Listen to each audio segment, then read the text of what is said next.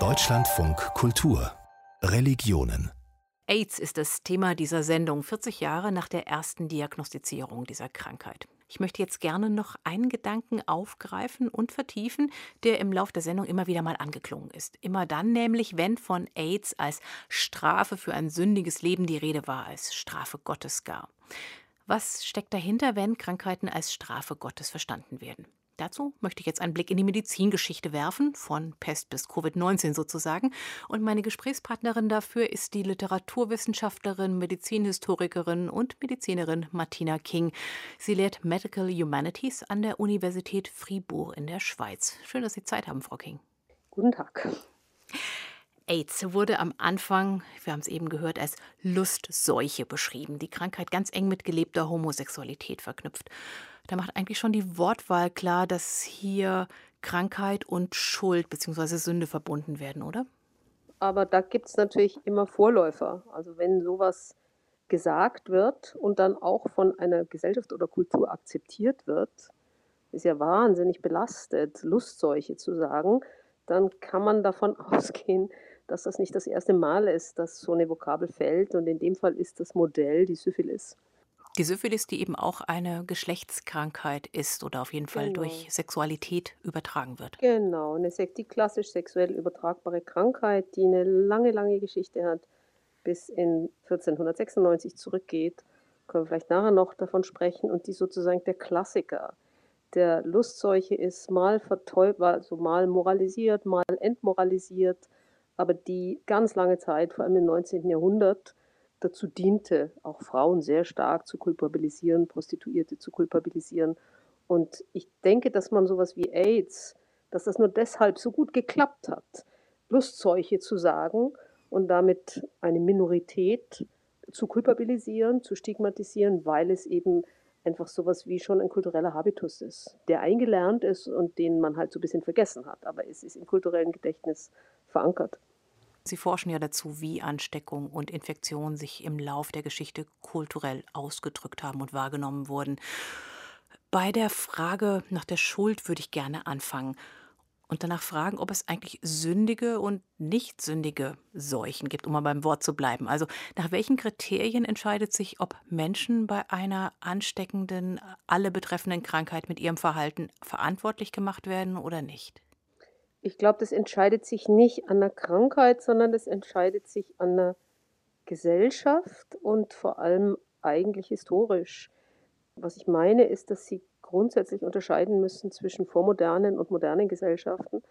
Und vormoderne Gesellschaften hatten aufgrund ihrer Strukturen, aufgrund auch ihres Wissensbegriffs und ihrer grundsätzlichen sozusagen der grundsätzlichen theologischen Autorität beziehungsweise der ich rede jetzt von vormodernen europäischen Staaten der noch nicht erfolgten Trennung von Staat und Kirche letzten Endes gar keine andere Möglichkeit als solche historisch verstanden oder eine epidemische Welle als Strafe Gottes zu deuten. Also wenn da die Pest anrollt und es stirbt mal eben ein Viertel der europäischen Bevölkerung, dann hat man ja einen ganz hohen Deutungsbedarf.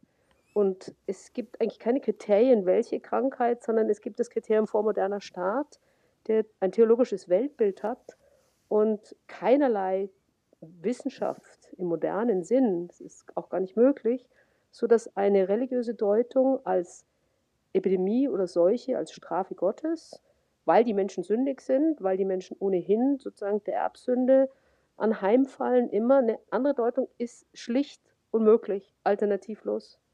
Wir leben ja sozusagen in den letzten, sagen wir, 500 Jahren in einem Prozess der irreversiblen Säkularisierung. Je weiter die Säkularisierung fortschreitet, die Trennung von Staat und Kirche vollzogen wird, desto unwahrscheinlicher ist es, dass dann solchen noch einem, sagen wir, vollkommen religiösen Deutungsmuster unterworfen werden.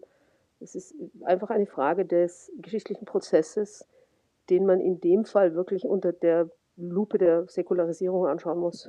Das heißt, der Rückgang von religiöser Weltdeutung ist entscheidender dafür, wie eine Krankheit oder ob eine Krankheit als Strafe Gottes wahrgenommen wird, als die Frage danach, ob diese Krankheit heilbar ist oder nicht. Ja, absolut, würde ich schon sagen. Und die beiden Dinge gehen ja ziemlich Hand in Hand.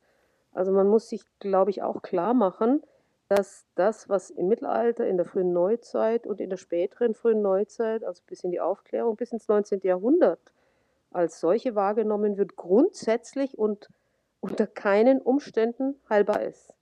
Keine der großen Seuchen. Und damit meine ich, dass diese Erkrankungen ihre volle Letalität entfalten, die zwischen 20 Prozent bei Pocken und 100 Prozent bei Lungenpest liegt. Also wir reden immer von tödlichen Erkrankungen. Was die Ärzte machen, ist, muss man leider so sagen, vollkommen irrelevant.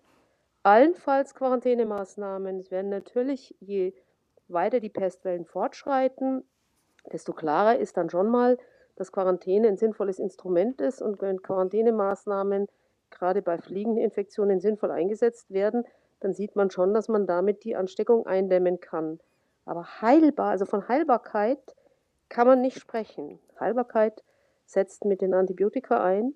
Das ist nach dem Zweiten Weltkrieg.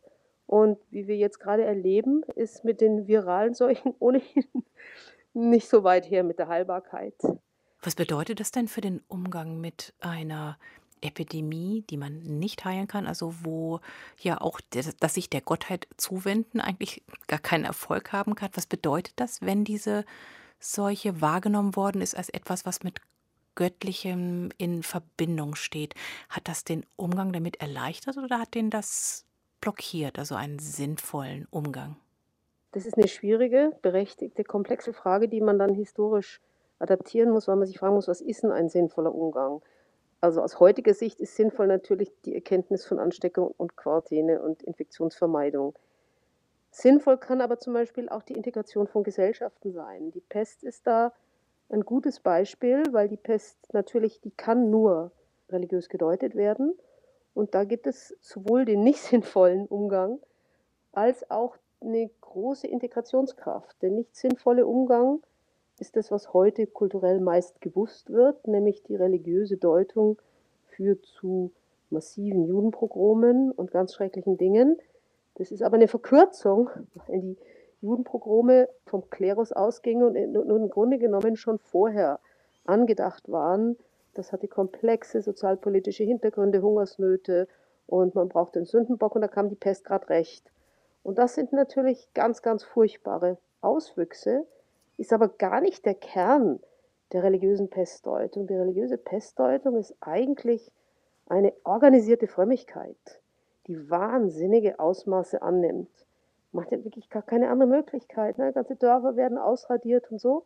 Und da gibt es diese im 15., 16., 17. Jahrhundert diese Wellen von erstmal kollektiven Gebeten, Massenprozessionen, Litaneien, und dann vor allem, wenn die Pestwelle vorbei ist, große Dankesgottesdienste, die richtige Freudenfeiern waren. Wenn ich so diese Ebola-Bilder sehe von 19, äh, 2014, äh, als die Epidemie vorbei war und die Leute so jubelnd auf die Straße gingen und sich weiße Gesichter angemalt haben, die Stammesvorstellungen entsprechen, dann das, sind es sehr ähnliche Bilder. Ähm, sicher auch religiös überformt und einfach ein jubelnder Dankgottesdienst. So muss man sich das nach den Pestwellen vorstellen. Ich denke, die Integration dieser sehr, sehr brutalen Gesellschaften durch Pest ist etwas, was man nicht unterschätzen darf. Das ist tatsächlich wahrscheinlich eine Form der Deutung, die heute schwerer fällt, weil dass man keine Wahl hat, als eine Krankheit, als Strafe Gottes zu verstehen, das leuchtet jedem ein, weil die Menschen früher wussten es genau. einfach nicht besser. Gibt es eigentlich auch das Gegenteil, dass man eine Krankheit direkt ohne diesen Strafaspekt so verstanden hat, dass sie einen vielleicht näher zu Gott führt? Da gibt es schon ein historisches Phänomen. Mir ist wirklich wichtig, dass man sich auch klar macht, das sind einfach unterschiedliche Epochen. Die Pest, das ist wirklich die Krankheit des Mittelalters und der frühen Neuzeit. Und das sind einfach verheerende Lebensumstände, die wir uns nicht mehr vorstellen können. Dann Syphilis, als sie zum ersten Mal auftaucht, ist ganz, ganz genauso. Die Krankheit, die man am ehesten mit dem Gegenteil in Verbindung bringen könnte, ist eine, die eine ganz andere Couleur hat und eigentlich auch sehr viel später erst eine Rolle spielt, nämlich im 19. Jahrhundert, das ist die Tuberkulose. Die Tuberkulose ist auch deswegen geeignet, stilisiert zu werden, weil sie zumindest vor dem Ende des 19. Jahrhunderts nicht in großen Seuchenzügen über die vormodernen oder frühmodernen Gesellschaften hinwegzieht, sondern doch eher eine Einzelkrankheit ist, obwohl sie ansteckend ist. und sich natürlich im späten 19. Jahrhundert dann in, den, in der Industrialisierung, in den Elendsquartieren auch massenhaft ausbreitet. Dann wird es auch anders gedeutet.